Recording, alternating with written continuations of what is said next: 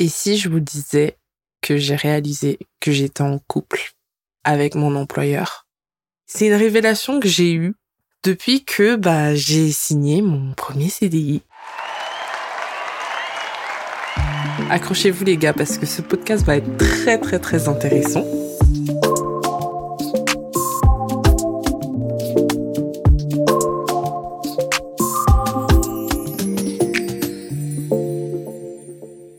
Depuis que j'ai signé mon contrat à durée indéterminée, je me suis rendu compte que je suis, entre guillemets, rentrée dans une nouvelle relation.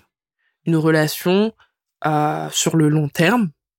Et du coup, ça a révélé pas mal de choses en moi et j'ai grave hâte de vous les partager. Déjà, ce qu'il faut savoir dans cette relation de couple que j'ai avec mon employeur, c'est que ça a commencé comme toute relation amoureuse euh, ou amicale euh, c'est-à-dire que ça a démarré avec la phase lune de miel. Tu vois, quand t'es en couple, ce moment avant de te mettre en couple, t'as toute une phase, en gros, lune de miel. Et cette phase lune de miel, elle inclut beaucoup de choses. De une, la phase de séduction. Tu vas essayer de te démarquer, tu vas essayer de sortir du lot pour capter l'attention de la personne que tu aimes. Et une fois que tu auras capté son attention, tu vas être dans une démarche de séduction pour pouvoir, à terme, engager quelque chose avec cette personne. Que ce soit un engagement furtif ou long terme. Eh bien, en fait, c'est un peu la même chose que j'ai fait dans ma démarche de trouver un emploi. C'est que j'ai été dans un, dans une démarche de séduction dès le début. Déjà, à commencer par mon CV. On va pas faire crari ici. On sait très bien tout le monde sait ce qu'on fait sur les CV, hein, on va pas se mentir.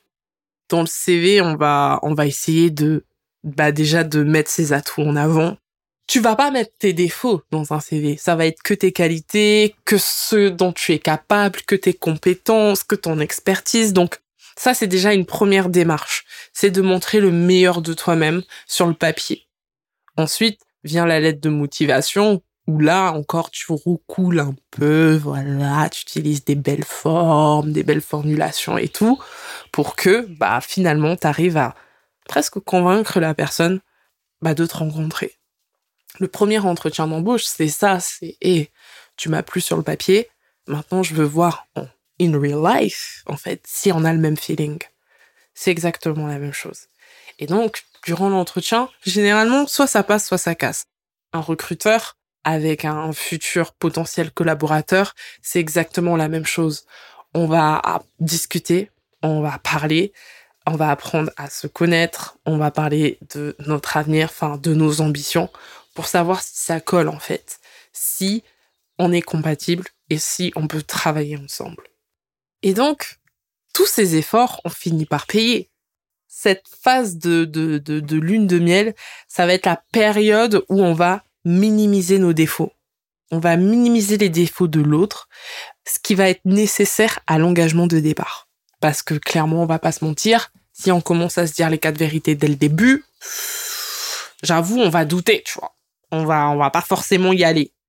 Mais, il y a toujours un mais, cette période de lune de miel n'est pas faite pour durer. Tu l'auras compris. On passe à un autre niveau après une fois qu'on a décidé de signer on s'est dit, ok, engageons-nous, signons un contrat, mettons-nous en couple et on va voir ce que ça donne. Du coup, après la phase de, lune de miel où franchement tout est beau, tout est nouveau.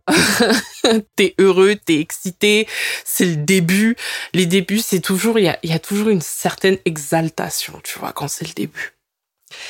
Et puis ensuite, petit à petit, la lune de miel laisse place à la lutte du pouvoir, slash période d'adaptation.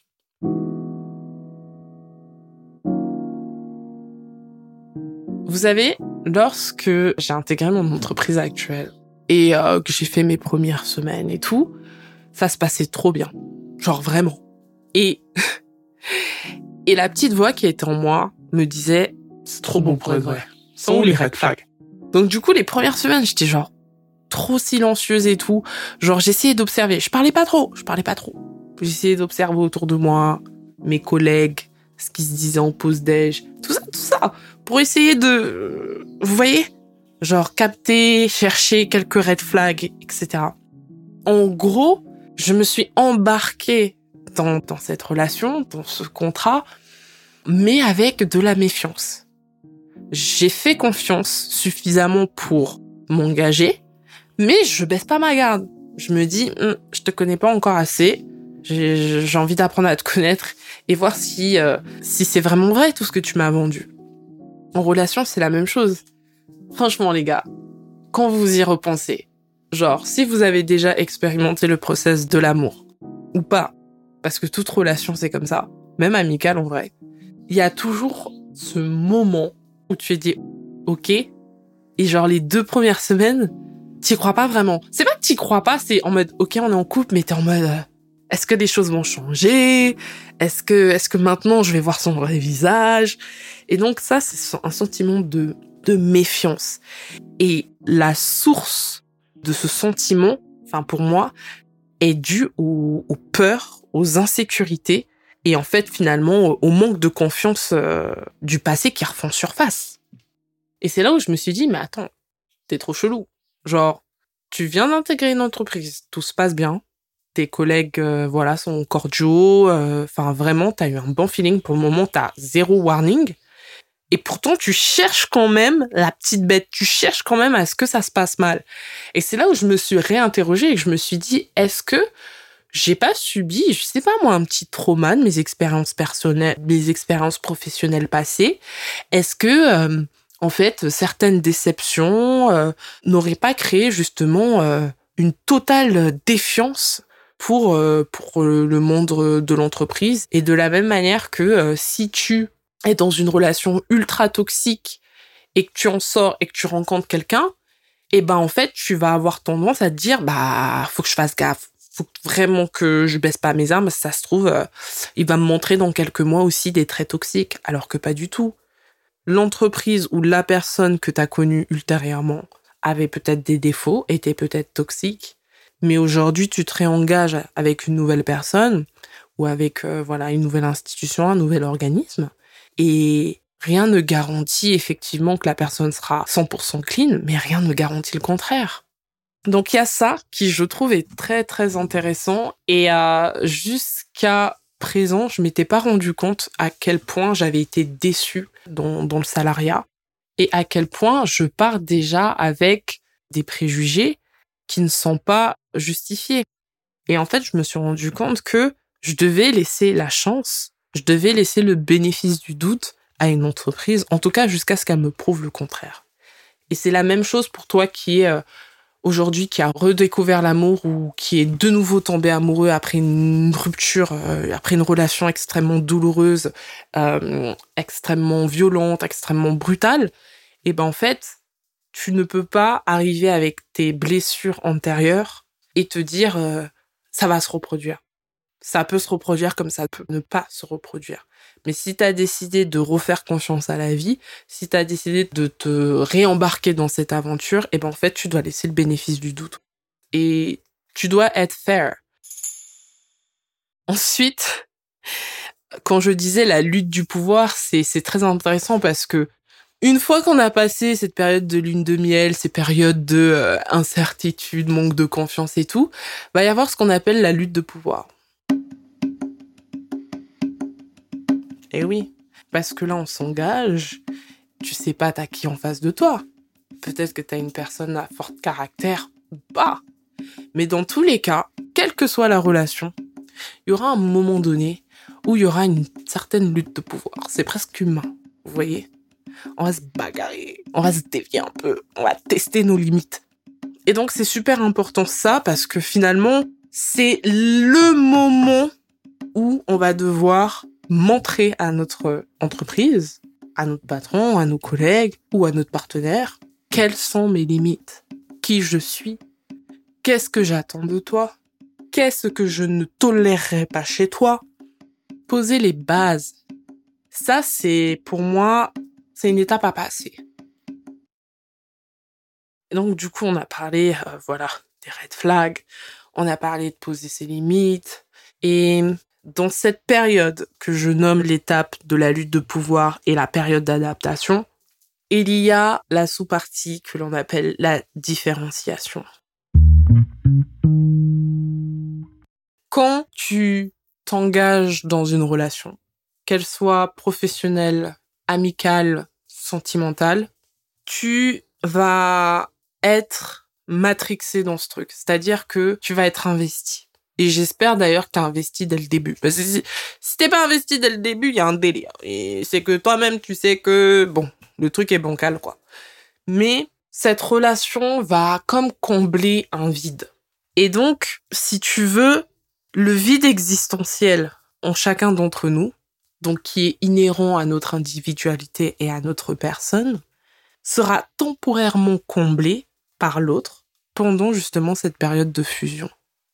Donc, je sais pas si t'as remarqué, hein, généralement ça arrive souvent. Tu connais des gens qui sont euh, un peu, voilà, tout le temps dépressifs, euh, déprimés, ils se posent plein de questions, puis tout d'un coup l'amour leur tombe dessus et ils ont plus de problèmes. C'est trop bizarre, mais en tout cas, depuis là que l'amour est tombé, là, les problèmes sont, sont terminés limite.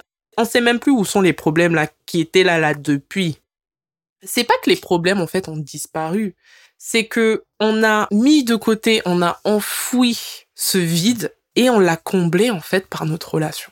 Et donc ça il faut faire très très gaffe et je pense que c'est d'ailleurs la raison pour laquelle il faut toujours s'interroger sur les raisons pour lesquelles on s'engage quelque part. Pour quelles raisons je m'engage dans ce travail? Pour quelles raisons je m'engage avec cette personne? Il faut toujours poser une intention dans, dans l'acte vraiment dans l'acte d'engagement. Parce que des fois, inconsciemment, tu vas rentrer dans une relation, qu'elle soit professionnelle ou non professionnelle, pour combler un vide. Et donc, bah, le travail, c'est la même chose. Beaucoup de gens se définissent par leur travail. Beaucoup de gens pensent se définir par leur travail. C'est-à-dire que leur travail est leur raison d'être. Donc, quand tu leur enlèves le travail, ils sont au bout de leur life. Ils savent plus dans quel sens avancer, ils sont perdus. Ils sont plus personne. Et donc, l'un des, des chocs aussi, quand tu es en couple avec ton employeur, quand tu décides de t'engager dans le salariat, c'est il faut que tu acceptes le fait que cette activité te tienne occupé 35 heures ne va pas forcément combler le besoin de te trouver individuellement, intérieurement, en tant que personne le fait de signer ton CDI ou CDD ou ce que tu veux ne va pas donner du sens à ta vie entièrement. Comme j'aime souvent le dire, le travail est un des piliers, normalement, un des facteurs de l'épanouissement. Mais il ne peut pas être sa totalité, c'est pas possible. Donc, cette recherche de soi, du sens que tu vas donner à ta vie, la recherche de ta passion, tout ça, eh ben, c'est obligatoirement un travail que tu dois faire sur toi. Je répète, c'est obligatoirement un travail que tu dois faire sur toi.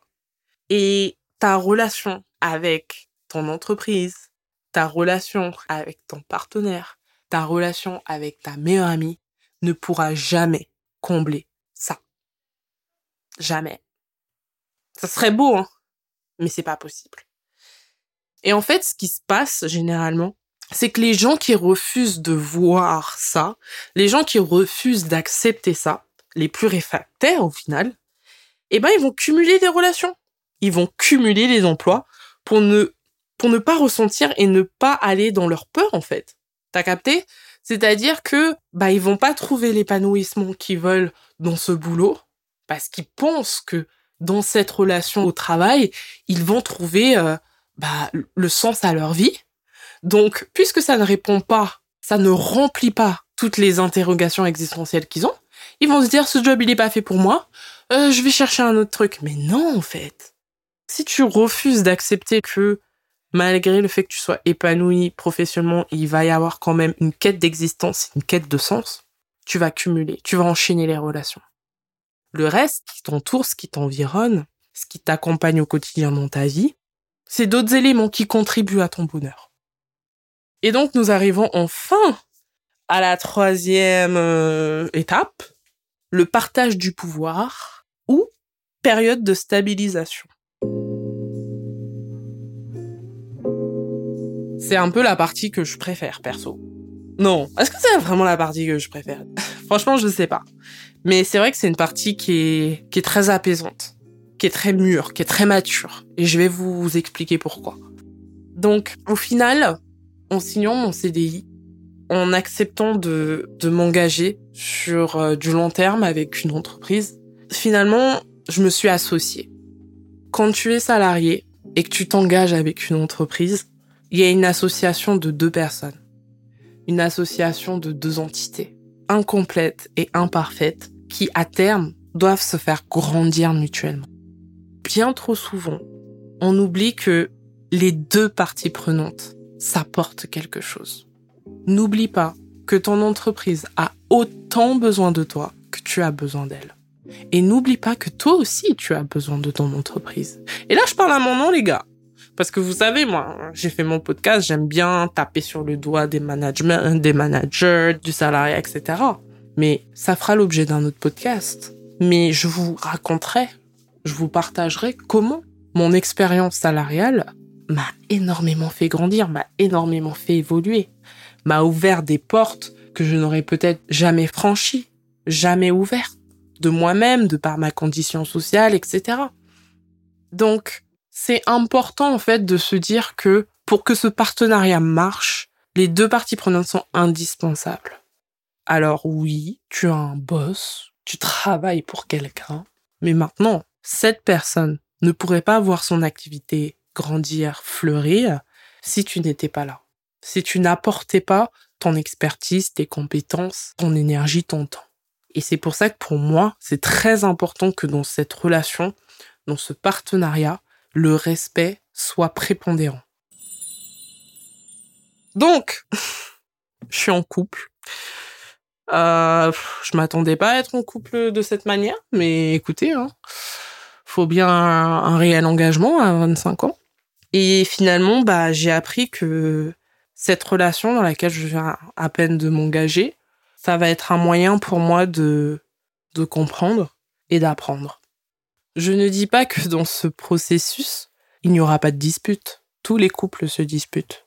Mais il faut utiliser ces disputes pour travailler sur nous, pour grandir et s'aimer davantage. Et donc tout ça, ça amène à euh, l'engagement, l'amour véritable ou la rupture. Parce qu'à the end of the day, quand t'arrives jusqu'à la fin de ce processus-là, t'as deux options. Soit vous vous continuerez d'avancer ensemble, malgré les hauts et les bas. Toi-même, tu sais ce que la personne euh, ou l'entreprise t'apporte et vice versa. Ou soit tu te rends compte que t'en es pas capable, ou que cette entreprise te convient pas, et tu casses. Tout simplement.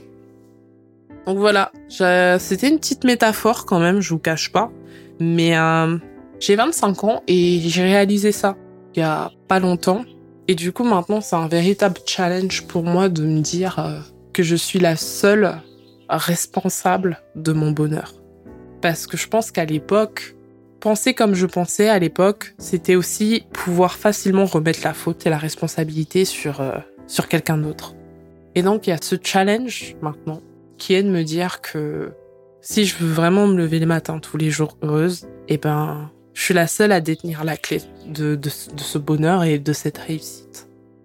Voilà les amis, c'était tout pour moi aujourd'hui. J'espère que t'as kiffé cet épisode. J'adore parler de ces sujets-là, c'est une dinguerie. Enfin bref, je te dis à bientôt pour un prochain épisode.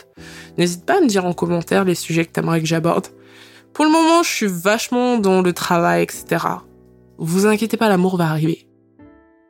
On va parler love bientôt là. Je sais pas si ça va être dans la saison 2 ou un peu plus tard dans la saison 1, mais step by step. En attendant, si tu as kiffé, n'hésite pas à mettre une petite étoile, d'accord, sur euh, ta plateforme de streaming, laisser un commentaire, me DM même, DM moi sur LinkedIn ou sur Instagram, I'm here. Et puis, bah, si t'as encore envie de me soutenir encore plus, n'hésite pas à faire un don. Je mettrai le lien de ma cagnotte Litchi et ou de mon site internet où tu pourras également donner une participation. Merci à toi d'être encore présent, de m'écouter au quotidien. Et on se dit à bientôt pour un prochain épisode. Ciao